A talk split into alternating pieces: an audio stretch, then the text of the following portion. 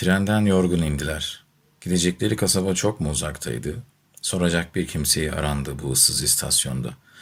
Bavullarını, yataklarını, kapkacağı, sandıkları, masaları, sandalyeleri istasyon yapısının önündeki yaşlı bir ceviz ağacının altına yığmışlardı. Hanım bir düz taşın üstüne şekillenmiş örgüsünü örmeye başlamıştı bile. Uyuydu. Ya fırsat bulunca hemen uyur ya da örgüsünü örerdi. Kedisi bir tahta sandığın içinde dizlerinin dibindeydi. Üç gün trenin ikinci mevkisinde kediyi yedirmiş içirmiş, kompartımanda her bir hacetini gördürmüştü. Zor olmuştu. Üç gün küçücük bir kompartmanın içinde tıkış tıkış altı kişi, bir de kedi. Bir tuhaf insanlar şu Anadolu insanları. Tuhaf, tuhaf, çok tuhaf. Uyumadan önce bir iyice burunlarını karıştırıyorlar, sümkürüyorlar, kocaman bir mendile, sonra ayakkabılarını çıkarıp ayaklarını altlarına alıyorlar. Başlarını arkaya dayayıp gözlerini kapayıp uyuyuveriyorlar. Başlarını dayar dayamaz hep birden başlıyorlar horlamaya. Onlar horlamaya başlar, başlamaz da kedi başlıyor miyavlamaya. Amanın ne miyavlama, düşman başına. Kulakları sağır eden ayak kokusu, türlü türlü pencereyi açsan açamazsın, soğuk. Bir de kedi çişini etmez mi sandığın içine? Onun da çişinin kokusu karışmaz mı ekşi ekşi ayak kokularına? Dayanabilirsen dayan. Melek Hanım'ın üç günde üç yıllık ömrü tükendi. Melek Hanım'ın böylesi bir trende ilk yolculuğu değil ki, o kendini bildi bileli böyle trenlerde ayak kokuları içinde. Ama bu sefer fazla geldi, çok geldi. İşte bu kedi yüzünden. Ah ah bu kedi olmayaydı. Bunun yerine başka bir kedi olaydı. Melek Hanım tren Bozkır'dan geçerken, tren Bozkır'dan geçerken ay ışığı da vardı. İşte o zaman vagonun penceresini açıverir, bu ciyak ciyak miyavlayan kediyi aşağı atıverirdi. Bunu, bu boncuğu atamazdı.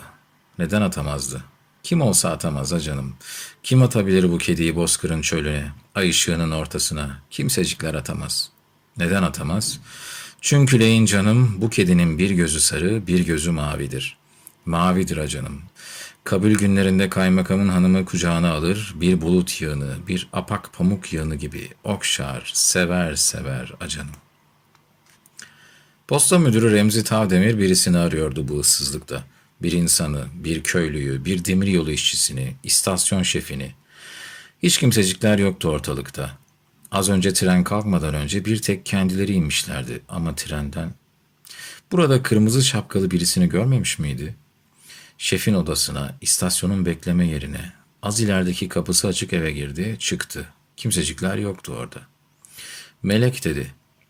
Melek Hanım hiç telaşsız, yorgun başını kaldırdı. Tombul yüzü kırışmıştı biraz daha. Melek, hiç kimsecikler yok bu istasyonda. Bomboş yoldan biri gelip geçen de yok. Kasaba uzakta mı acaba? Buraya uzak mı? Melek Hanım, ne bileyim ben dedi sertçe. Ben ne bileyim. Başını indirdi. Remzi Bey yorulmuştu, dizleri sızlıyordu. İçinde bir karamsarlık vardı. Elini ayağını kesen korkuya, umutsuzluğa benzer. Her atanmada böyle olurdu.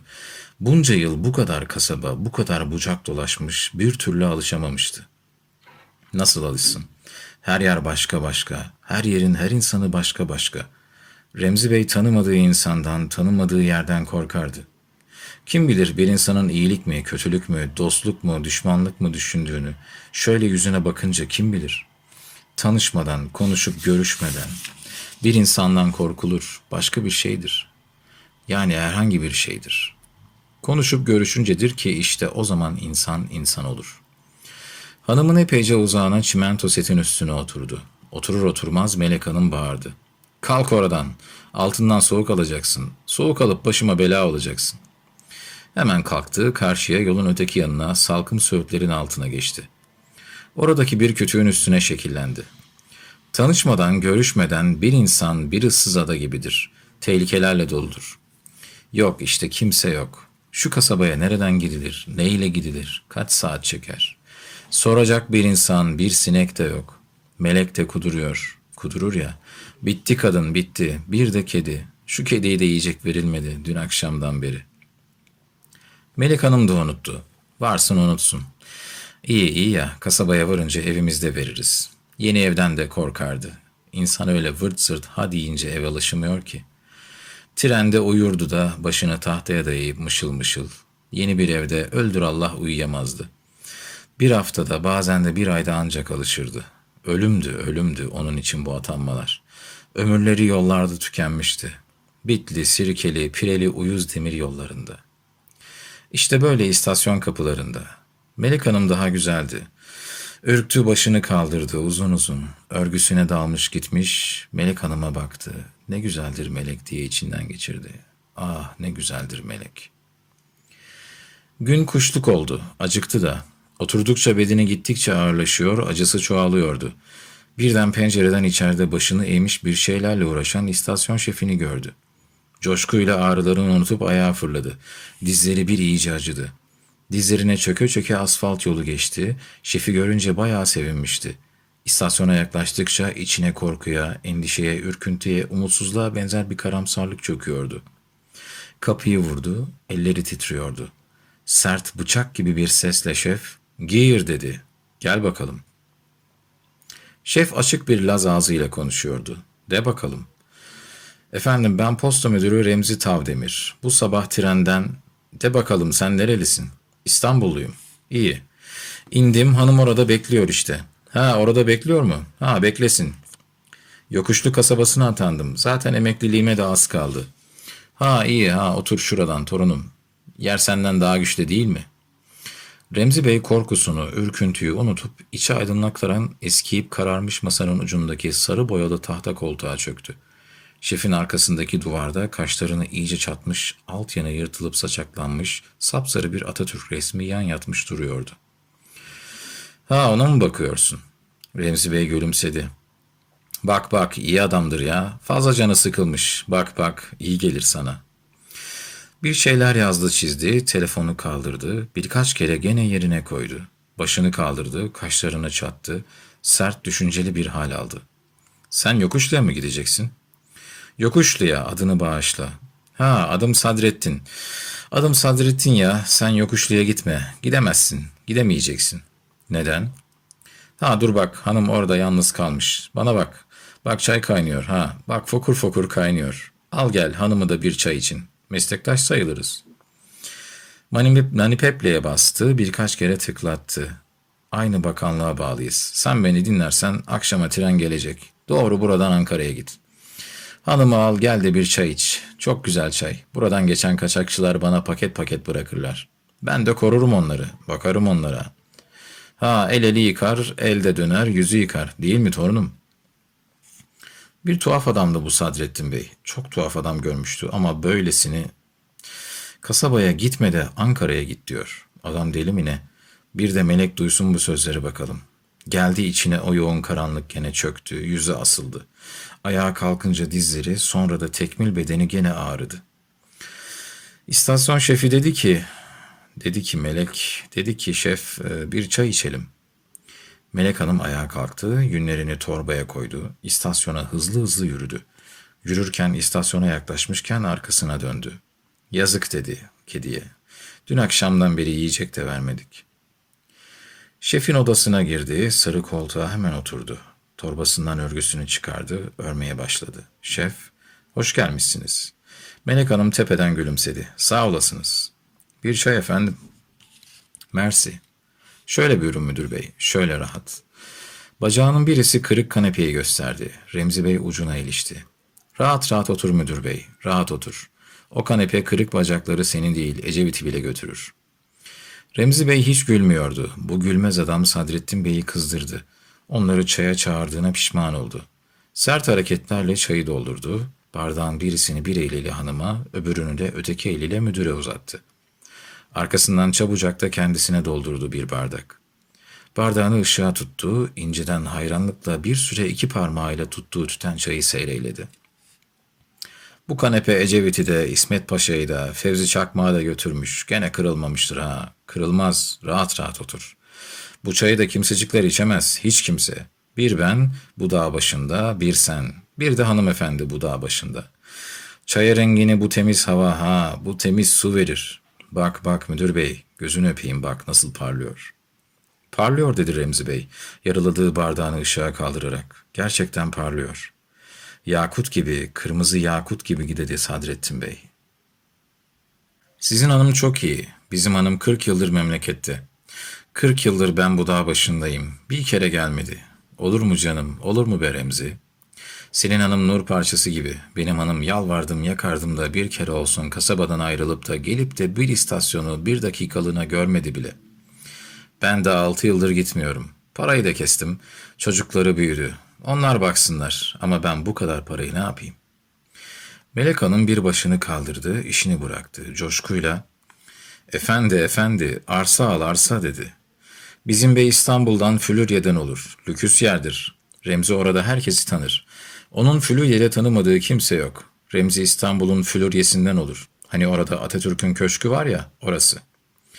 Doktor bilirsiniz canım, herkes bilir. Necmettin Bey'in köşkü de var orada. Fabrikatör Salih Bey 6 milyona ev yaptırdı oraya. Ev değil, saray. Gazeteci Safa Bey de bir köşk yaptırdı. Oraya ki saray, şarkıcı Müzeyyen de köşk. Aklın varsa arsa alarsa. Biz paramız olursa bugün arsa al Flürya'dan. Yarın sat 10 misline.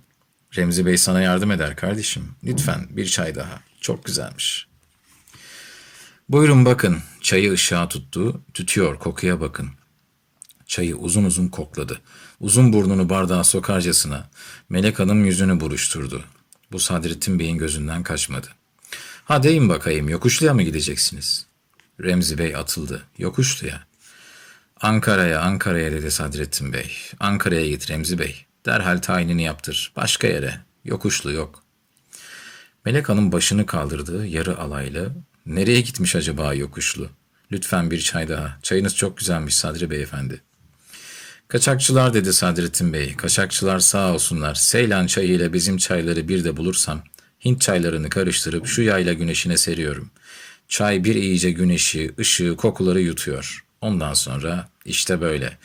Renge bak renge. Evet Ankara'ya. Yokuşlu yok artık. Kasaba dağıldı. Ne oldu ne oldu? Ben de fazla bilmiyorum ama karı koca ikisi iki yerden ne olmuş ne olmuş? Fazla bir şey bilmiyorum ama yokuş diye bir şey olmuş. Dağ çökmüş altında mı kalmış? Bir şey mi olmuş? Geçen de birisi anlatıyordu. Bir şey olmuş işte. Remzi Bey bir çay daha. Yok yok yok. Hemen hemen gitmeliyim yokuşluya. Değil mi? Değil mi hanım? Hemen. Kanepeden kalkıp kalkıp oturuyordu. Rica ederim, rica, mersi, teşekkür. Neyle gidildi buradan yokuşluya? Neyle, ha? Eskiden buradan geçen otobüsler yokuşluya da uğrarlardı. Şimdi uzağından geçiyorlarmış. Yolcuları yol kavşağında bırakıyorlarmış. Kasabaya yaklaşmamak için. Korkularından. Daha kaymış üstüne kasabanın.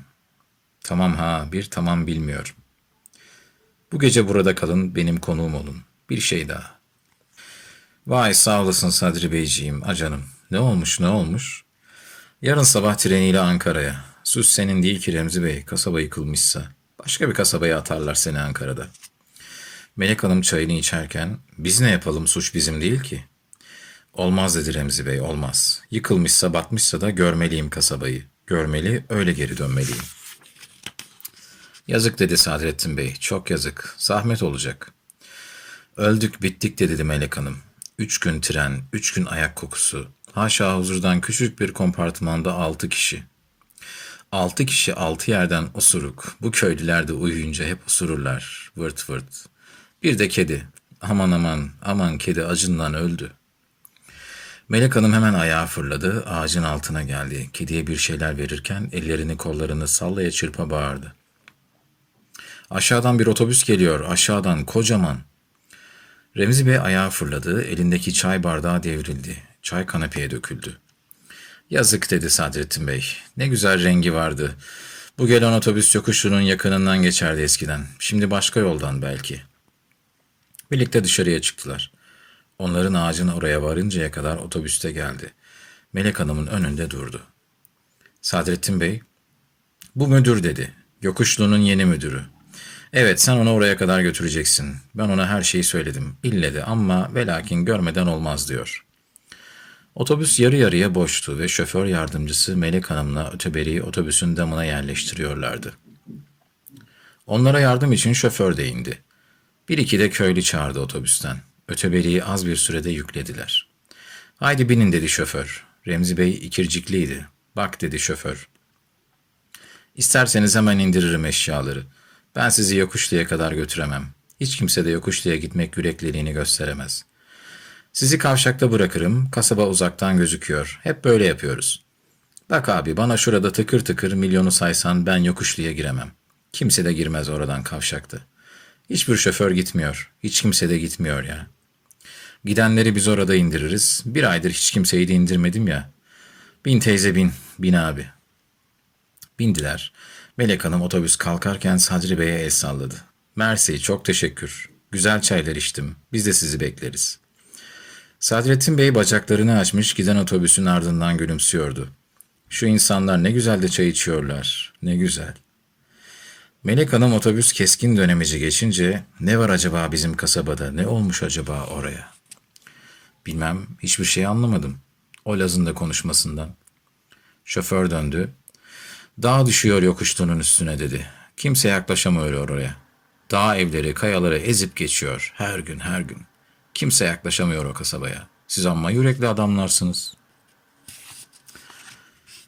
Ceviz ağacı çok değerlidir ama altında uyuyamayacaksın. Gölgesi ağırdır. Bir de ceviz ağacının bir huyu vardır. Budaklarından birisi oluşurken yakınında kim varsa, ne varsa hemencecik budağın içine resmini nakşediverir. Zamanla budakla birlikte resim de büyür. Ceviz budağından çok acayip resimler çıkmıştır. Ulu ağaçlar, bulutlar, denizler, uzun yollar, kamyonlar, otobüsler, otomobiller, sincaplar, tilkiler, ayılar, kurtlar, çakallar. Zinhar ceviz ağacı altında cima etmeyesin, sakıncalıdır. Ola ki resminiz olduğu gibi o durumda budaklara çıkar. Ötede kavşağın üst başındaki tepenin eteğinde iri ceviz ağaçları vardı. Yaprakları kalın, dalları ağır, çok yeşil. Cevizler tek sıra önlerinden geçen asfalta dizilmişlerdi. Cevizlerin arasında bir de küçücük maviye boyalı yer yer sıvası dökülmüş bir yapı gözüküyordu. Ne gelen var ne giden dedi Melek Hanım örgüsünden başını kaldırmadan. Öyle dedi Remzi Bey. Bak şurası kasaba. Kasaba olacak. Orası dedi Melek Hanım. Orası kasaba. O mendebur başka neresi olabilirmiş ki? Kavşakta asfaltın kıyısında, düzlüğün ortasında öteberilerin yanında oturmuşlar, yönlerini de kasabaya dönmüşlerdi. Melek Hanım ceviz sandığın üstüne oturmuş, sağ ayağını da altına almış, ellerini sallaya sallaya örgüsünü örüyor, dalmış gitmiş düşünüyordu. Elindeki yumak uzayıp giden örgü ben pembeleşiyordu. Giydiği kazağa karışarak. Kocasını örüyordu elindekini. Hep kocasını örer, sonra ya kendi giyer ya da çocuklarından birisine verirdi. Altındaki sandığı yıllar önce Maraş'tan almıştı. Çıngıraklı bir sandıktı. İçi hep defne, yaban elması, mantı var, dağ nanesi kokardı. Kokulu ne bulursa Melek Hanım doldururdu sandığın içine. Sandık nakışlıydı. Kapağın üstüne kocaman iri Osmanlı gülleri işlenmişti.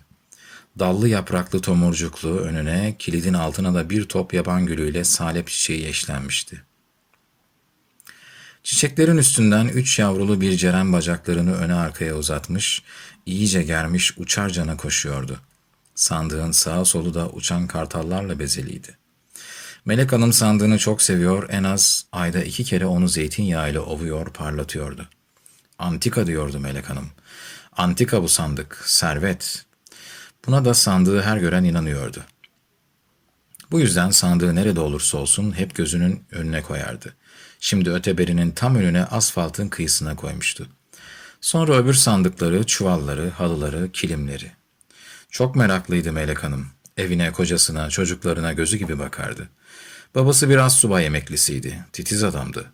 Ellerini günde belki yirmi kere yıkardı. Nerede olursa olsun Nur tarikatındandı. Şu dinsiz subaylara karşı gece sabaha kadar zikreder, tesbih çekerdi. Said Nursi Efendi Hazretlerinin kitabını da hiç elden düşürmezdi. Titizliği babasındandı, dindarlığı da babasındandı ama namaz kılıp oruç tutmazdı. Ona kalsa beş vakit namazını ona yirmiye çıkarırdı ama şu kasabaların pasaklı memurlarının karıları namaz kılana, oruç tutana şöyle bir tepeden bakıyorlar, aşağılıyorlardı. Ne tepeden baktırsın Melek Hanım, bugüne bugün o koskocaman bir postacının, postacının değil, hay gözü çıkasılar, bir posta müdürünün karısı.'' Kur'an-ı Kerim'i gürül gürül kim ezbere okur? Söyleyin gözleri çıkasılar kim?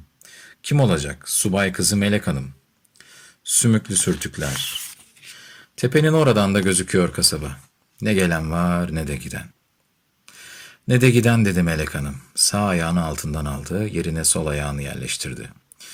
Uy ayağım da uyuşmuş, yorulmuşum zar. Şişine geçirdiği ilmikleri uzun uzun dudaklarını kıpırdatarak saydı. Nasıl olsa gelir birisi. Sen keyfine bak Remzi Bey. Bilmem ki dedi Remzi Bey. Böyle bir kasabaya yaklaşırken hangi kasaba olursa olsun uzaktan bir koygun uğultu gelir. Bu kasabadan çıt çıkmıyor. Bir şey var bu kasabada. Bir hal gelmiş bu kasabanın başına. Belki de kötü bir şey. O Laz anlatamadı ki. Bir şeyler biliyordu bu kasaba hakkında ama o Laz anlatamıyordu ki. Laz deme adama diye çıkıştı Melek Hanım. Sadrettin Bey onun adı. Hem çayını içelim, karnımızı şişirelim hem de arkasından Laz diyelim. Bu Allah'tan reva mı? Bu insanlığa sığar mı? İnşallah o kasaba biz gidiyoruz diye yerin dibine batmıştır. Bizim gibi insaniyetsiz insanlar. Peki peki dedi Remzi Bey. Peki hanım. Sadrettin Bey iyi anlatamadı. Bir şey var ya, ille de Ankara'ya dön diyordu. Melek Hanım da daha sert çıkıştı. Ya ne desin adam başka? Ya ne desin? Ne desin bizim gibi akılsızca hem çayını iç. Peki peki hanım dedi Remzi Bey. Çayı çok güzeldi Sadrettin Bey'in. Burcu burcu kokuyordu. Kokuyordu ya kokmaz mı hiç? Kaçak çaylar harman etmiş. Dünyanın bir ucundan gelmiş çaylar. Bir insan, bir can, bir otomobil gelse ne olacağız böyle hanım? Ne olacağız burada böyle oturup öleceğiz. Kartallar, akbabalar da bizi yiyip bitirecekler. Kemiklerimiz kalacak şurada sandığın üstünde. Vakit öğleyi çoktan geçmişti. Remzi Bey tepenin üstüne çıkıyor, kasabaya bakıyor, kulak verip dinliyor, sonra biraz daha bozulmuş iniyor geliyor. Yatak denginin üstüne yorgun oturuyordu. Çok acıkmıştı ama Melek Hanım'a acıktığını söyleyemiyordu. Ona karşı çok suçluydu. Evlendiklerinden beri neler gelmişti ki başlarına, ne belalar. İşte bu da sonuncusu. Olacak iş mi? Gel dur kasabanın önünde seni bir götüren bulunmasın. Aşağıdan birinci su akıyordu. Güdük söğütlerin arasından. Kalktı suya vardı. Eğildi sudan içti doya doya. Doğruldu gene tepeye yollandı. Bir tümseye oturdu. Kasabada hiç duman tütmüyordu. Hiç de ağaç yoktu bu kasabada. Bomboş, yapayalnız. Kıraç, yalnızlıktan, boşluktan, kıraçlıktan tüten bomboş bir kasaba. Yanık bir sarıda moraran bir koyağın dibine sıvanmış, üstte sivri, keskin, bulutsuz, kurak, sıcak yanan kayalar. Dökül vereceklermiş gibi kasabanın üstüne eğilmişler. Ortada uzun birkaç kavak boyu bir kaya. Sola öne yamulmuş, uçlu uçacak bir ulu kuşa benzeyen, Remzi Tavdemir'in içini ince bir sızı gibi ağırdan bir hüzün sardı. Karamsarlık geldi. Karanlık. Ağır bir su gibi yüreğine oturdu. Bu yalnız kuş uçmaz kervan geçmez kasabaları ilk görünce hep böyle olurdu.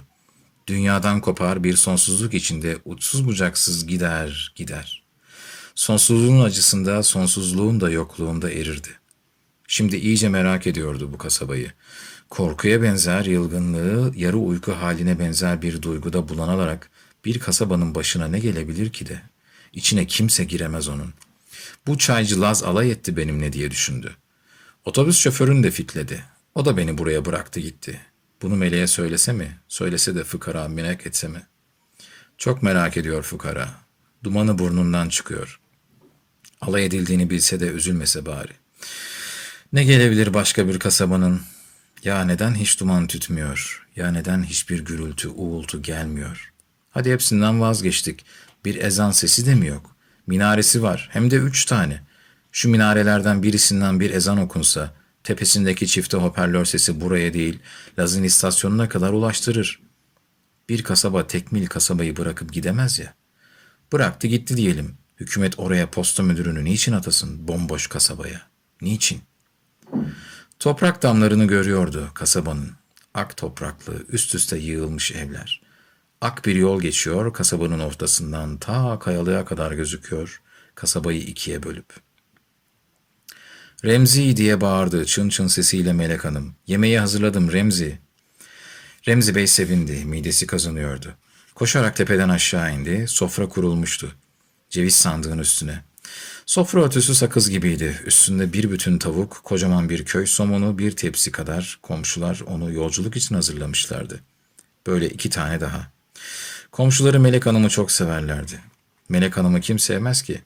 Bu zarafet, bu bal akan diller, bu görgü, bu giyim, bu kuşam. Nereye gitse şenlendirirdi orayı. Kaşar peyniri bir naylon torbada, kırmızı turp, daha sayalım mı?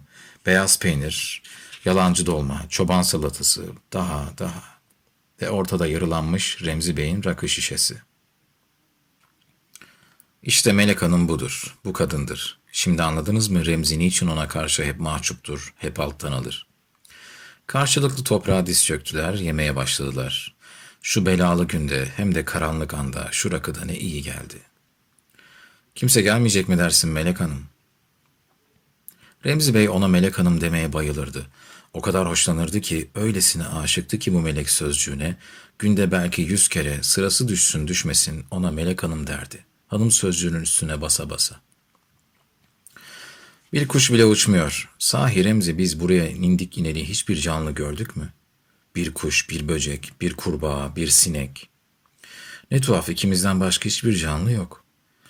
Yok diye hiç geçirdi Remzi Tavdemir. Şu koskocaman asfaltı yapmışlar. Kimse geçmesin diye mi? Melek Hanım lokmasıyla avurduğunu şişirmiş.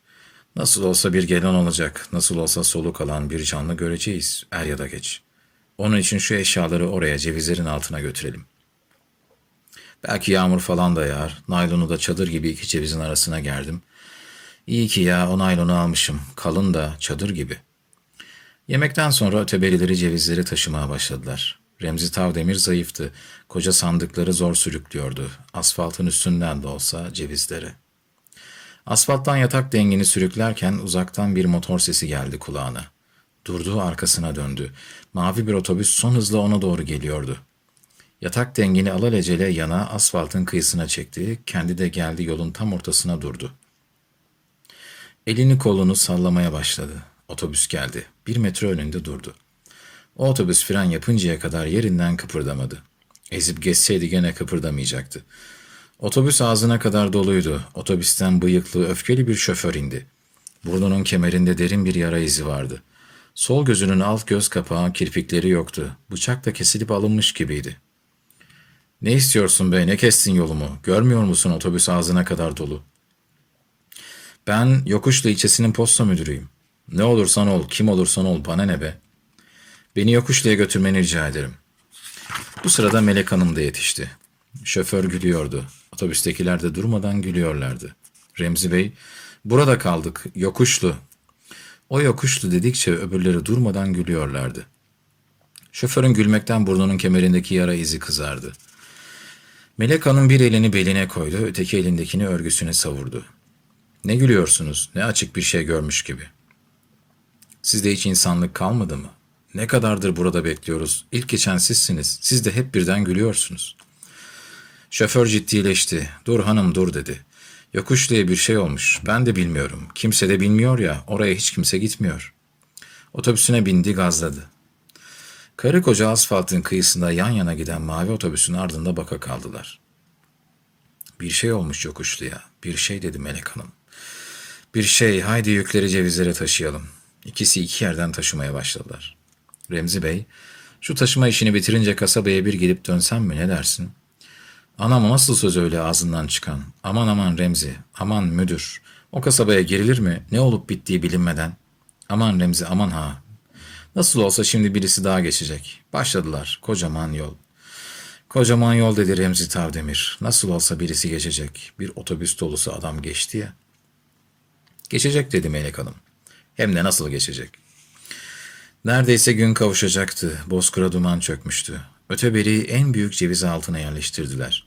Ortalık ağır bir ceviz kokusuyla acı kokuyordu. Remzi büyük naylon örtüyü de ortasından bir daha bağladı. Dört yere dört kazık çaktı, örtünün uçlarını kazıklara bağladı. Karşıya geçip seyrettiler.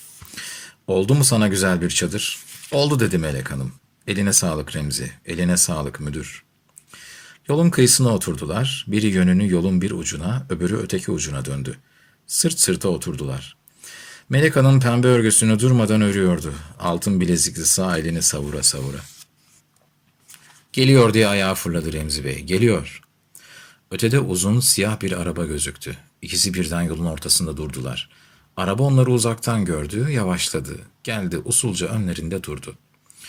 Arabadan siyah giyinmiş, siyah kravatlı, ak gömlekli, rugan pabuçları pırıl pırıl birisi indi. Söyle vatandaş dileğin nedir? Remzi Bey hemen hazır ola geçti, eliyle gösterdi.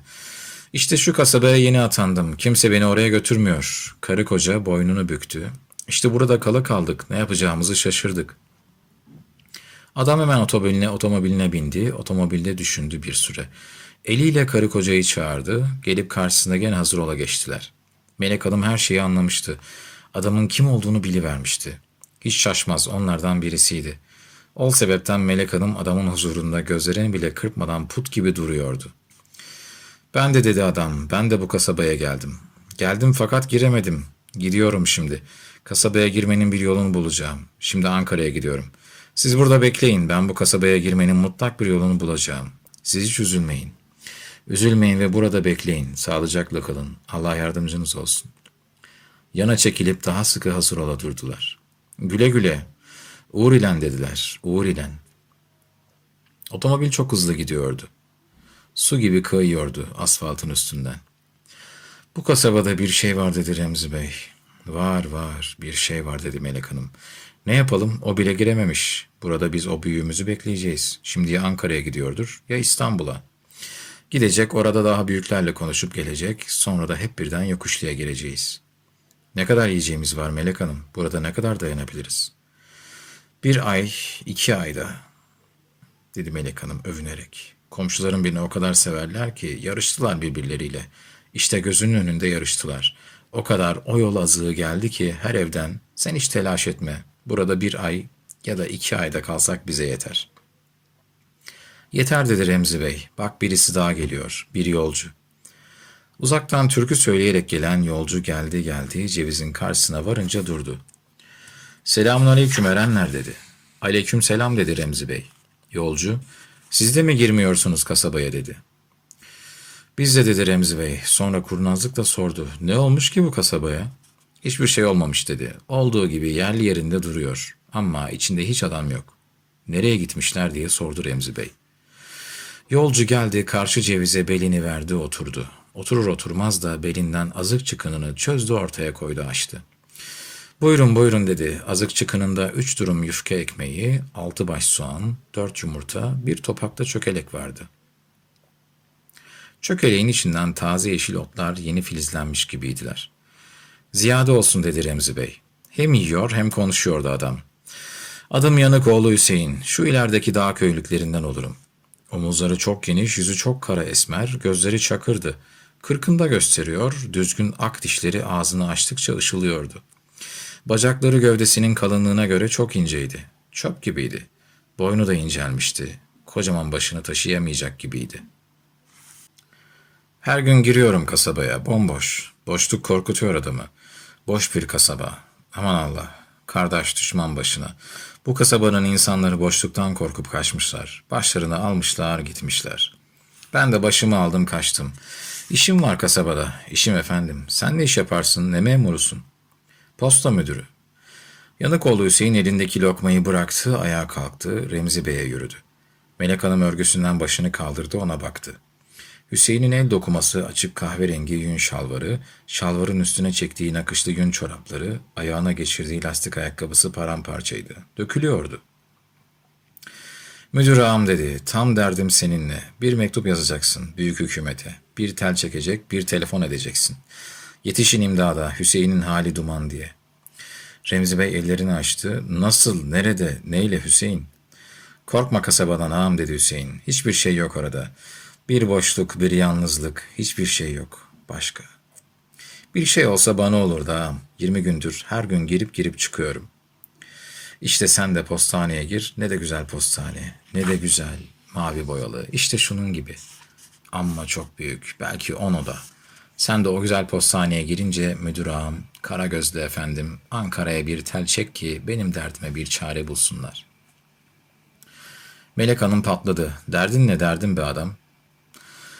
Derdim büyük diye inledi Hüseyin. Çok büyük. Ayağa kalktı tepeye çıktı, köyüne baktı uzunca.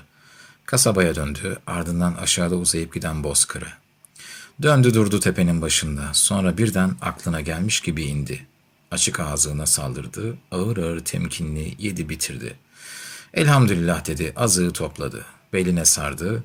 Belini ağaca dayayıp eliyle bir iyice iğne çıkarır çakır bıyıklarını sildi. Ya işte böyle ağacığım. Bizim halimiz, dirliğimiz böyle. Ah sen bir kasabaya girsen, ben de sana derdimi anlatsam, sen de Ankara'ya büyük hükümete ulaştırsan derdimi, ne iyi olurdu.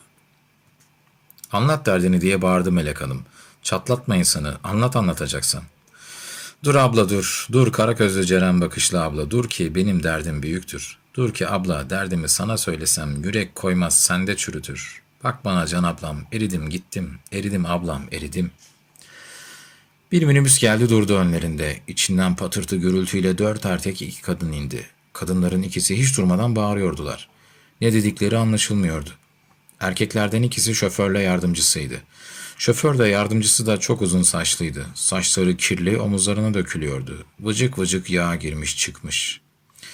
Gidemem diyordu şoför alın bavullarınızı. Ben buraya kadar kestim dünyayı verseniz bana gidemem. Gidersin diye bağırıyordular yolcular hep bir ağızdan. Biz buradan öteye neyle gideceğiz yaya mı? Neyle giderseniz gidin diyordu şoför. Bana ne? Ben karışmam. İster yayan, ister uçarak, ister ellerinizin üstünde. Bana ne? Bana buradan öte yok. Adamın uzunca boylusu şoförü cevizin altına çektiği bağırarak konuşuyordu.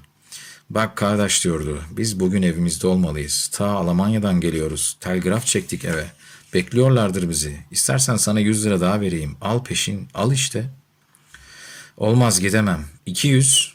Gidemem. Hiç kimse de buradan öte o kasabaya bir adım bile yaklaşmaz. Bak şoför, bak kardeş. Olamaz. Bak şoför ağzımı bozma. Sen bozma lan ver paramı. Şoförle adam bir anda giriştiler. Yardımcı da kadınlar da öteki adam da katıldı dövüşe. Yanıkoğlu Hüseyin, Remzi Bey, Melek Hanım ötede durmuşlar. Alt alta, üst üste onların dövüşlerini seyrediyorlardı. Durgun, meraksız, sonu belli bir yarışı seyreder gibi. Sonunda dövüşçüler yoruldular. Kollarını kaldıracak halleri kalmamıştı. Kimi ayakkabısını, şapkasını, kimi ceketini, çantasını topluyordu. Oradan buradan yaka bağır açık ter içinde kalmışlar. Herkes işini bitirdi. Bir araya gelip derin derin soluk aldılar. Şoför karşılarına hiçbir şey olmamış gibi dikildi. Sökülün paraları dedi. Uzunca boylusu elini cebine atıp hiçbir şey olmamış gibi cüzdanını çıkardı. İçinden bir deste para çekti. Parmaklarını ıslattı. Usulca saydı, şoföre uzattı. Şoför parayı rahatça aldı. Teşekkür ederim efendim dedi. Sağlıcakla kalın. Yalnız bilin ki o, saka, o kasabaya girilmez. Girilmez diye canı yürekten destekledi onu Melek Hanım. Bavullarını, sandıklarını, televizyon kutularını, dördünün de mukavva kutular içinde birer televizyonu, birer bavulu, sepetleri, dolu dolu heybeleri vardı. Melek Hanım yandaki cevizin altını gösterdi. Bir yandan da örgüsünü örüyordu. Şuraya dedi. Siz de evinizi şuraya kurun, kasabaya girinceye kadar. Şu kasabaya da girileceği hiç yok ya, boşuna bekliyoruz burada. Onun gösterdiği yere ötekiler ötebelerini çoktan yerleştirmeye başlamışlardı. Kadınlardan kısası, abla dedi, benim anam şurada bu kasabada işte. Sekiz yıldır onu görmedim. Yüreğim elimde geldim de burada kaldım işte. Hiç mi giremeyeceğiz, hanım teyze oraya? Belli olmaz, belki. Bak teyze diye elinden tuttu götürdü Melek Hanım'ı. Bavulunu çarçabuk açtı, mini etek giymişti. Artı apartman pabuçları çok yüksekti. Ayaklarını yerden kaldırmadan sürükleyerek ancak yürüyebiliyordu. İri güllü bir bluz giymişti. Çorapları nakışlıydı. Alaca bulaca. Kocaman üç tane beşi bir yerde takmış boğazına, bileklerinde dokuzar tane altın bilezik vardı. Parmağında büyük iki tane altın yüzük parlıyordu. Belindeki yeşil kemerin kalınlığı altı parmak gelirdi ve tokasında gene çok büyük ağzını açmış bir at başı tunçtan. Bak teyze işte bunların hepsini anama aldım. Anamı çok özledim. Herkes anasını özler. Bak teyze bu Hüsam kocam. Anam onu hiç görmedi. Onu anama götürüyordum. Kim bilir ne der anam. Siz bilirsiniz teyze anam ne der kocama. İşte görüyorsun. Hüsam bu kocam. Elektrik uzmanı. Uzman işçi. Ben de işçiyim. Almanya'da işçi buradaki kaymakamdan iyidir. Validen de. Alman bir arkadaşımız var. Diyor ki siz şanslısınız. Almanya'da işçi olmak, Türkiye'de fabrikatör olmaktan daha iyidir. Bence de öyle. Bak teyze bunların hepsini anneme, cici anneme getirdim. Nasıl, güzel mi? Güzel dedi soğuk soğuk Melek Hanım. Bak dedi teyze benim adım Zeliha. Bak şu saç kurutma makinesini de anama getirdim. Durdu düşündü. Alnına dökülen saçlarını geriye attı. Kara kuru bir şeydi. Melek Hanım'ın gözü onu hiç tutmadı. Ananın köyünde elektrik var mı? Yok dedi Zeliha. O zaman senin saç kurutma makinen ne işe yarayacak? Annem yazdı diye telaşlandı Zeliha. Köye yakında elektrik gelecekmiş. O da olmazsa annem gelir Almanya'da saçını kurutur. Biz bir daha Türkiye'ye gelmeyeceğiz. Değil mi Hüsam? Ne işimiz var? Burada hayat yok ki. Bak teyze bak şuraya, kasabanın ardındaki ulu dağlara. Orası hem kayalık hem ormanlık. Kayadan ormandan gökyüzünü göremezsin. İşte köyümüz bizim bu dağların içinde. Bak teyze kasabaya da giremiyoruz. Ben annemi nasıl görürüm değil mi teyze? Hüsam'ı da işinden aldım. Bir matahmış gibi buraya getirdim. Rezil oldum abla. Adama rezil. Bak işte kasabaya da giremiyoruz. Böyle yer mi olur? Bak teyze bizim köyümüz şu ulu dağların arasında. Kuş uçmaz teyze. Ne yaptım da geldim. Ah ne yaptım da şu adamı getirdim. Az daha şoför öldürüyordu onu. Az daha. Ne bilsin Hüsam o İstanbullu. Buraların böyle vahşetli olduğunu ne bilsin adam. Değil mi teyze? Ben duramam duramam. Ben gidiyorum. Bu vahşetliğe dayanamam. Anam beni görmek isterse gelsin Almanya'da görsün. Yönünü döndü asfalta aşağı koşmaya başladı. Hüsam da arkasından koştu. Öteki işçi karı koca sessiz uysal insanlardı. Bunlar hep böyle dedi erkek. Zeliha hep böyle kaçar gider, Hüsam da arkasından ulaşır döndürür onu. Hüsam Zeliha'ya ulaşmış bir şeyler söylüyor, onu kandırmaya çalışıyordu. Cevizlere yaklaştıklarında Hüsam durmadan sor diyordu, sor teyzeye, sor işte. Zeliha teyze diye bağırdı. Ne varmış da bu kasabaya girilmiyormuş, sen bilirsin her şeyi söylesene. Melek Hanım ne olduğunu bilemem ama girilemiyor. Hüsam bak dedi onun bileklerini kavramış. Bak teyze girilmez diyor. Ben girerim diye bağırdı Zeliha. Ben bugüne bugün bir işçiyim, bir işçi kadınım. Ne varsa bu kasabada gireceğim, bırak beni. Bileğini silkeledi Hüsam'ın elinden aldığı kasabaya doğru koşmaya başladı. Hüsam git dedi git cehennemin dibine git. Bıktım usandım senin bu kaçmalarından. İki adam görmesin teyze işte böyle ne yapacağını bilmiyor. Deliriyor. Yoksa ikimiz bir aradayken varsın gitsin bakalım. Varsın gitsin de o kasabaya hiç kimsenin giremediği. Hüsam git getir şunu o delidir. Sırf fiyaka için girer de kasabaya başına iş açar. Ta Almanya'dan buraya sağ salim kazasız belasız geldik. Şimdi başımıza bir iş gelmesin dedi öteki işçi. Bıktım dedi Hüsam bıktım. Varsın gitsin de kasabaya orada. Durdu bekledi sonra. Ölsün.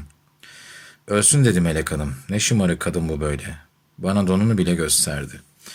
Ölsün dedi sessiz işçinin sessiz kadını. Ölsün dedi Remzi Bey. Bu böylelerini bilirim. Kasabaya girer girmez orada kapıda durur geriye döner. Ben de bilirim dedi. Bunları ben de bilirim dedi Melek Hanım.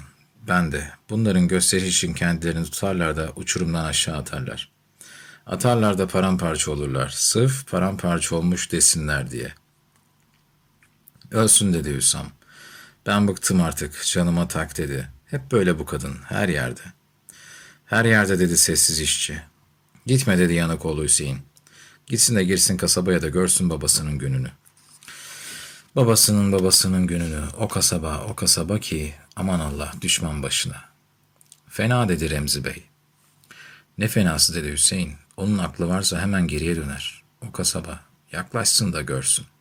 Sen yaklaştın mı diye sordu Hüsam. Ter içinde kalmıştı. Yaklaştım dedi kabararak Hüseyin. Yaklaştım ama canımı zor kurtardım. Bir bela yer orası. Hiç gitme. Varsın gitsin dedi Hüsam. Varsın gitsin de belasını bulsun. Canımdan usandırdı. Varsın gitsin de o kasabaya ben de kurtulayım o da kurtulsun. Bir adım attı karısının ardından bağırdı. Dur Zeliha dedi. Çok kötü çok kötü o kasaba diyorlar. Zeliha mini etekleri düzgün bacaklarına yapışmış arkasına bakmadan koşuyordu.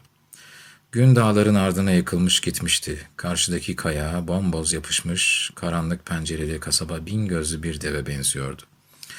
Yorulmuş öyle oraya uzanmış, sivri ulu kayalıkların altına, kayalıkların hemen ardından kararan mor, yüksek dağlar başlıyordu. Uçsuz bucaksız, karanlık, sonsuz ve ulu ormanlar. Zeliha bu kasabaya köyünden üç kere gelmişti. Birisi ilkokulu bitirdiğinde, birisi hastalandığında, birisi de Almanya'ya giderken. İlk geldiğinde sinek kaynayan bir lokantaya gitmişlerdi. Zeliha masaya oturup yemek yiyememiş, yere masaların arasına tabağını koymuşlar. O ancak öyle karnını doyurabilmişti. Zeliha o günleri çok utanarak yerin dibine geçerek ansır hem de kendisi hiç bağışlamaz. Sonra köye gelen konuşkan Ebe Hanım onu sevmiş, sen cin gibi bir kızsın Zeliha demişti. Burada kalıp sersefil olacağına var git Almanya'ya işçi ol da kendini kurtar. Benim bu işlerle uğraşan bir akrabam var. Seni yazdırırım. Bir yıla kalmaz Almanya'da bulursun kendini. Zeliha bir yılı uykusuz düneksiz bekledi. Sonra bir sabah Ebe Hanım ona hayırlı bir haber getirdi.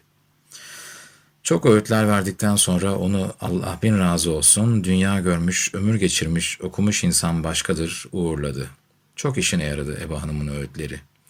O öğütler yüzündendir ki daha Almanya'ya vardığının 6. ayında Hüsam'ı buldu. Zeliha güzel kızdır. Güzellikte üstüne ne Almanya'da ne de İstanbul'da yoktur.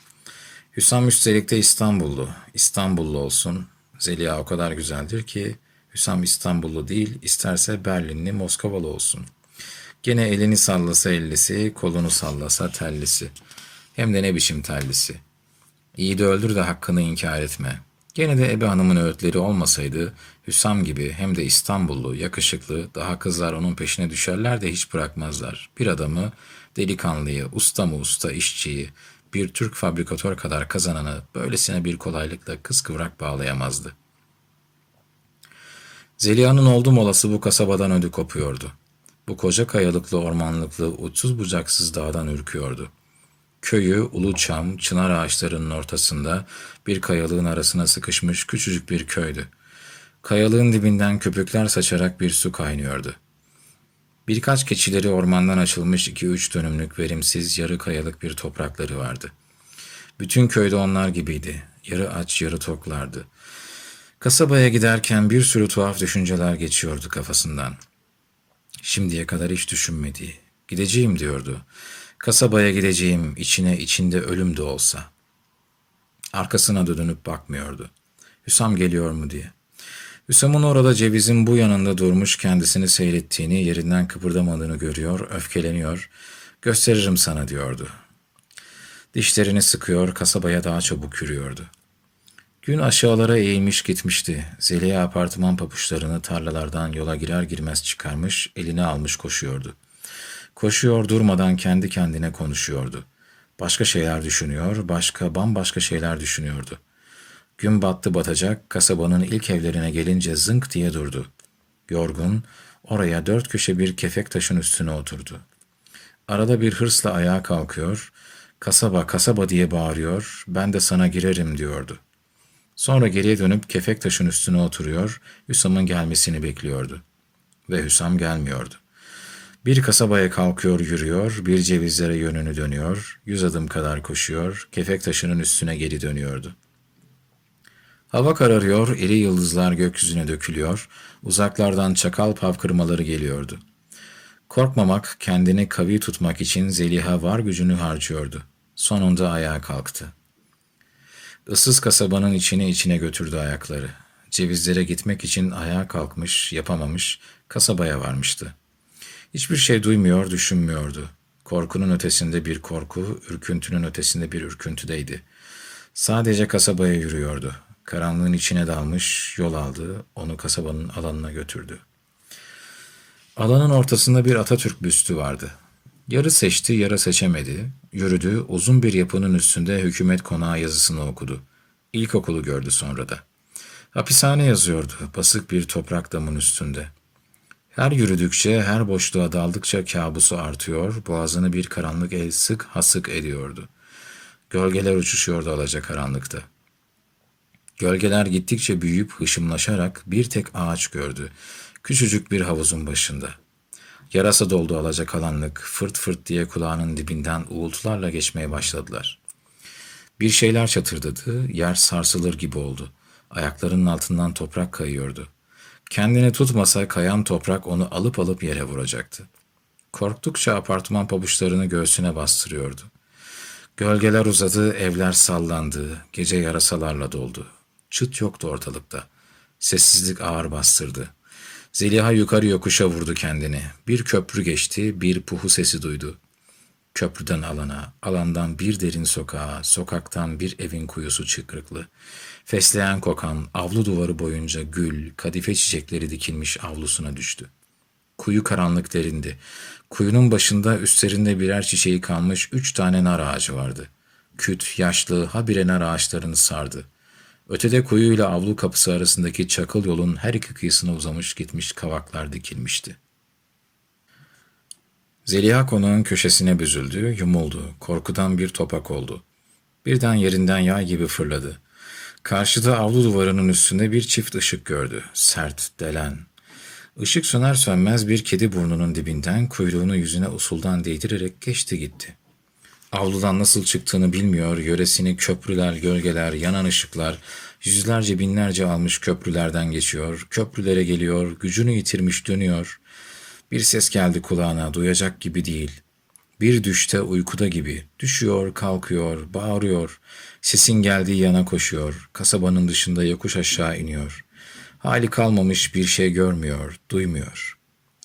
Birden koluna yapışmış bir el onu durdurdu. Dur dedi, dur Zeliha, delirdin mi? Zeliha kendini bıraktı, Hüsam onu sırtına aldı. Cevizlere doğru indi. Titriyor, kıvranıyor, tekmil bedeni seyiriyordu. Ceviz altındakiler onları coşkuyla merakla karşıladılar. Büyüyecek bir ateş yakmışlar, ocağın üstüne gelmiş bir tencere oturtmuşlardı. Melek Hanım en öndeydi. Habire ne oldu ne oldu Zeliha kızıma diye soruyordu. Bayıldı dedi Hüsam. Her zaman bayılır. Huyudur onun bayılmak. Bayıldı işte. Korkma diye yanına gitti. Kızın elini tuttu Melek Hanım. Onu şimdi ayıltırım. Şu döşeğin üstüne yatır kızımı. Hüsam götürdü Zeliha'yı döşeğin üstüne usulca yatırdı. Cevizin dallarına ortalığı epeyce aydınlatan eski bir gemici feneri asılmıştı. Zeliha gözlerini belerterek birkaç kere açtı kapadı. Melek Hanım kolonya, başka bir hoş kokan ilaçlar koklatıyor, ellerini ovuyor. Zeliha ayılmıyordu. Melek Hanım çalışıyor, çabalıyor, uzun uzun kızın yüzüne bakıyor, başını sallıyor. Zeliha'nın ayılmama sebebini bir türlü anlayamıyordu. Sonunda, biz acımızdan öldük dedi. Ben size şimdi bir tavuklu pilav yapayım da güzel güzel yiyelim. Remzi Bey de yorgun bitkin, benim halim duman dedi açlıktan. Duman ki duman dedi Yanıkoğlu Hüseyin. Sonra lafını sürdürdü. Ah benim başıma gelen. Bir dile getirsem de müdürüm dinlese dağın taşın yüreğini yerinden söker de eritir de gider. Melek Hanım Remzi Bey diye sert sesledi. Tereyağı termosunu nereye koymuştun hele? Tereyağını böyle uzun yolculuklarda termosa doldururdu Melek Hanım. Remzi Bey yerinden fırladı. İşte yağ termosu dedi. Boyalı üstünde kuyruklarını açmış tavus kuşlarını dolanan bir sandıktan uzanan bir termos aldı, Melek Hanım'a uzattı. Uyanıyor, uyanıyor diye ayağa fırladı Yanıkoğlu. Bu karı milleti de bela, yaman yaman. Uyanıyor, bakın ne de güzel. Zeliha kalkmış oturmuş, kollarını aça aça esneyerek geriniyordu. Melek Hanım her şeyi bıraktı, ona koştu. Ne oldu girdin mi kasabaya? Ne gördün orada? Dönebildiğine göre demek ki hiçbir şey yok. Yarın kasabamıza gelebiliriz. Postanemize, evimize kavuşuruz. Ne güzel. Postaneyi gördün mü kızım? İşte bizim evimiz o. Güzel mi? Yanıkoğlu ne güzel diye hemen söze girdi. Bir de güzel ki mavi boyalı, bahçesi de. Kedi diye birden fırladı Melek Hanım. Vay ben batayım, gül gibi kedimi unuttum gitti. Ciğeri de yok fukaranın. Hemen kedinin sandığına koştu. Kapağı azıcık araladı. Kediyi severek, ninni söyler gibi sesler çıkararak okşadı. Sana şimdi peynir veririm, azıcık da tavuk. Yersin güzel güzel, güzel kedim. Bir gözü altında, bir gözü deniz mavisi. Tıpkı İstanbul. Teyze diye inledi Zeliha. Canım teyzeciğim, bir lokma su. Ölüyorum, ölüyorum. Su. Şimdi şimdi bir de soğuk ki. Suyu götürdü sol eliyle Zeliha'nın başını ardından destekleyip sağ eliyle de maşrapayı ağzına dayadı. Kız suyu doya doya içti. Şimdi iyi misin? Çok iyiyim hanım teyzem. Mersi. Sana da mersi dedi Melek Hanım. Çok mersi ki iyi oldun. Şimdi ben tavuklu pilavı pişireyim de komşular sağ olsunlar. Beni çok severler. Hepsine candan teşekkür. O kadar yol azığı hazırlamışlar ki. Bir ayda bitmez. Burada şu kasabanın kapısında bir ay beklesek yeter mi yeter. Ben de yardım edeyim teyze. Hemen ayağa fırladı. Apartman ayakkabıları daha elindeydi. Ayağına geçirdi. Hiçbir şey olmamış gibi ocağın başına sallana sallana gitti. İki kadın tencerenin yanına çömeldiler. Tenceredeki su kaynıyordu. Konuşmadan pirinci ayıkladılar. Melek Hanım, bundan sonrası kolay kızım bana bırak da sen tavuğu dit dedi. Zeliha yandaki bakır sahandaki pişmiş büyük tavuğu aldı, etlerini bir yana, kemiklerini bir yana ditmeye başladı. Azıcığını kediye kızım diye emir verdi Melek Hanım. Zeliha kediye bir but götürdü, usulca sandığın kapağını açtı. Kızın kapağı açmasıyla kedinin budu kapması bir oldu. Az zamanda tavuklu pilav pişti. Melek Hanım tavada tereyağını Türkmen usulü kızdırdı. Cısırtıyla pilavın üstüne döktü. Ortalık tatlı tatlı, iştah açıcı bir kokuyla koktu. Melek Hanım tencereyi yandaki büyüyecek tepsiye devirip pilavı karıştırdı. Sonra tepsiyi götürüp bir hasırın üstüne koydu. Remzi Bey ekmekleri çoktan dilimlemişti. Sofraya getirdi. Herkesin önüne birkaç dilim koydu. Herkese bir çatal kaşık, bir su bardağı da çıkarılmıştı. Bakır sürahi hasırın ortasında duruyordu. Remzi çatalı eline aldı, bekledi. Buyurun, buyurun dedi. Ancak konuklardan birisi pilava kaşığını daldırıncadır ki kendisi pilavdan aldı. Konuşmadan çabuk çabuk pilavlarını yediler, bitirdiler. Ziyade olsun dedi Yanıkoğlu. Ziyade olsun dediler sessiz karı koca. Ziyade olsun dedi Zeliha nazlı nazlı. Mersi diye de ekledi. Mersi dedi Hüsam. Çok mersi. Ne güzel pilavdı bu. Anadolu kadını gibi güzel pilav yapan yok. Yok dedi Remzi Bey. Hele bu Çukurovalılar, Türkmenler, bizim hanım Kozanlı olur. Kozanlılar yiğit olur dedi Bilgiç Bilgiç Yanıkoğlu. Zorlu bir türküsü var hani işte o Kozan. İşte o Kozan diye övündü Remzi Bey. Ah dedi benim derdim, ah benim derdim. Bir tele vursan da çıksa Ankara'da aşikare. Cumhurbaşkanı da ağlar, Ankara'da İsmet Paşa da. Ecevit kardeşlikte. Ah benim derdim, şu kasabanın yolu açılsa da. Açılmaz ki o kasabaya da girilmez ki.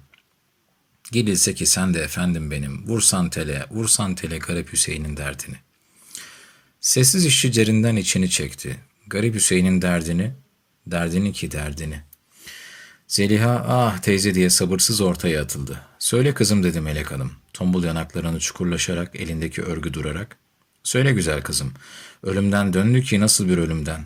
Ak oyalı başörtüsünü çenesinin altına sıkıştırıp yerleştirerek kim bilir ne gördün sen o kasabada?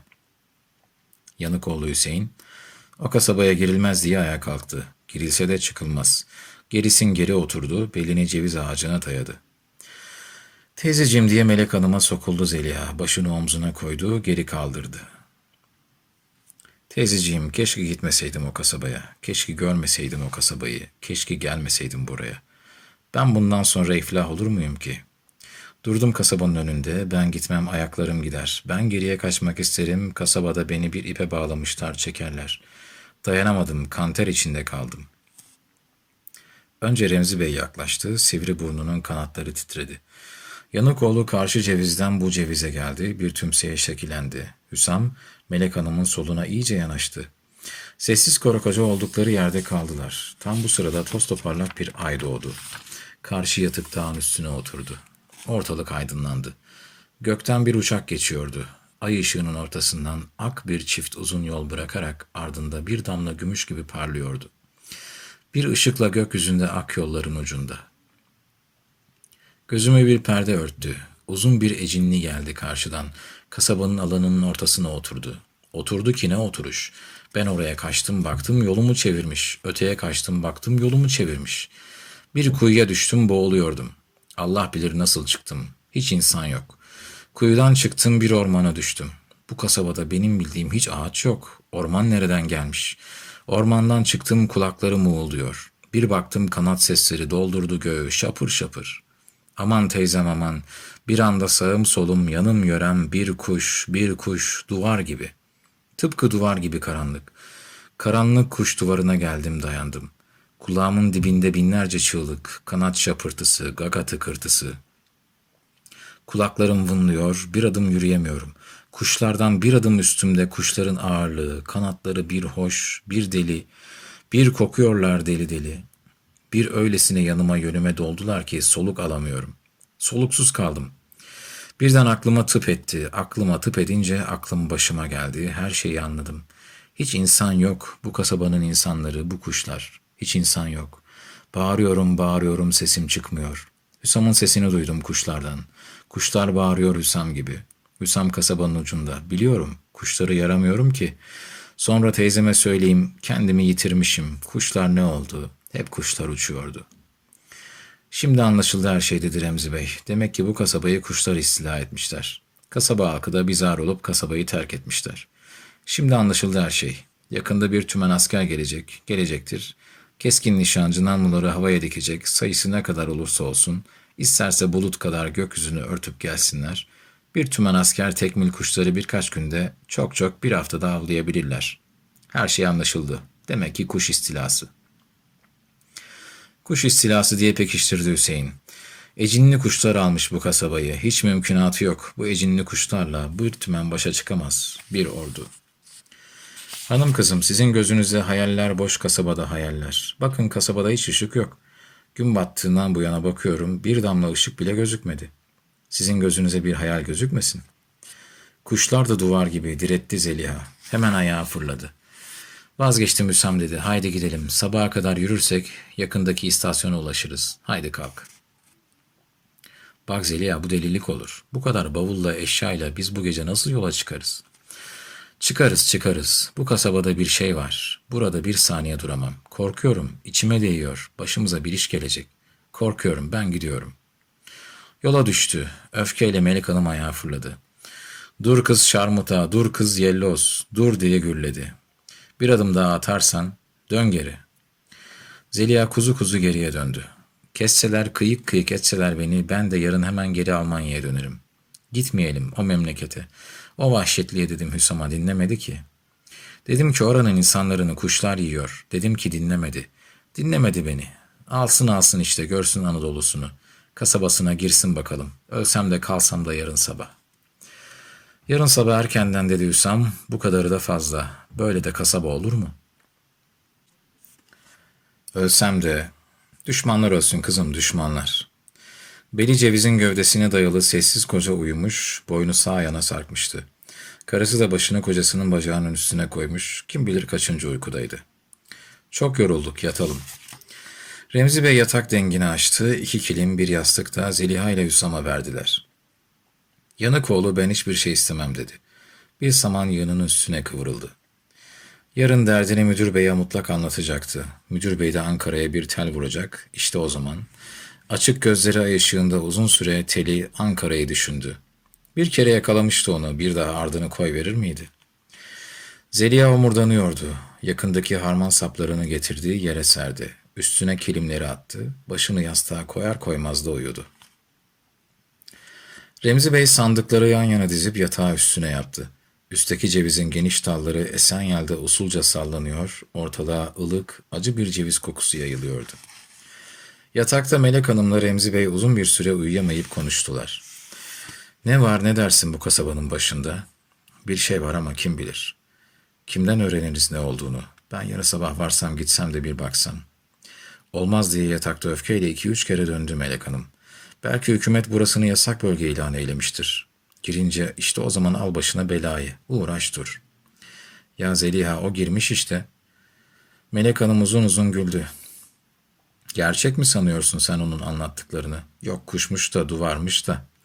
Kız sonradan görmüş ne yapacağını bilemiyor. Coşkun başını oradan alıp oraya vuruyor. Ne konuşuyorsa hep kendini göstermek, köyüne de gösteriş için gidiyor.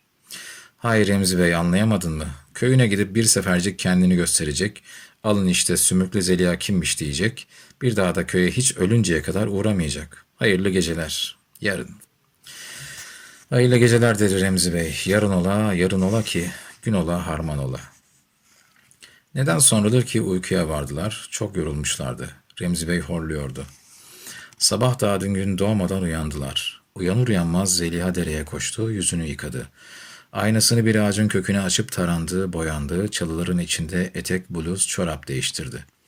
Cevizin altına geldi, bavulunu açtı. Oradan bir kutu çikolata, bir çorap boncuklu bir çanta, başka karma karış bir şeyler çıkardı. Melek Hanım'a getirdi. Al teyze dedi, seni çok sevdim. Bunlar benim sana armağanım olsun. Beni unutmazsın. Melek Hanım heyecanlanmış. Ne hacet kızım, teşekkür ederim diyor. Elinde armağanları nereye koyacağını şaşırmış sallanıp duruyordu. Zeliha hemen bavulları kapadı. Ah teyze, sana daha neler gösterecektim neler. Neler verecektim neler. Vakit olmadı. Şimdi gidiyorum. Artık bir daha bu kasabamı aman Allah. Bu köyü aman Allah, aman Allah. Geldi Melek Hanım'ın önünde durdu. Gözleri yaş içindeydi. Yüzü bir hüzündü. Bu yüz hep böyle hüzünlü kalacak. Bir daha hiç gülmeyecekmiş gibiydi. Ah teyzem, kasabaya döndü baktı. Uzun uzun elleri titriyordu. Ah teyzem beni anlarsan sen anlarsın. Şu kasabanın ardında, şu dağların ortasında, bir kayalığın içinde ulu çınar, çam ağaçlarının arasında benim köyüm var. Köyüm kaldı. Anam babam her şeyim kaldı. Bir daha oraya hiç gelemeyeceğim. Güzel teyzem hiç göremeyeceğim. İşte gidiyorum. İşte teyzeciğim, işte. Sesi bir ağıt gibiydi, derindendi, güzeldi. Melek Hanım'ın tüylerini diken diken etti. Ağzını açıp bir tek ses söyleyemedi. Zeliha bavulunu almış yola düşmüş. Hüsam arkasında çabuk çabuk yürümüş gitmişti ki arkasından güle güle kızım güle güle diyebildi. Dereye geçip gözden ırayıncaya kadar onların ardından baktı. Sonra geldi sandığın üstüne oturdu. Örgüsüne başladı. Bir an elleri durdu, örgü elinden düştü, daldı kaldı. Remzi Bey onun yanına yaklaştı. Melek Hanım dedi. Melek Hanım onu duymadı bile. Çok az böyle olurdu. Böyle olunca da dünyaya gözleri görmez, çok dertlenirdi. Melek Hanım, Melek Hanım. Melek uykudan uyanırcana ona baktı, görmüyor gibiydi.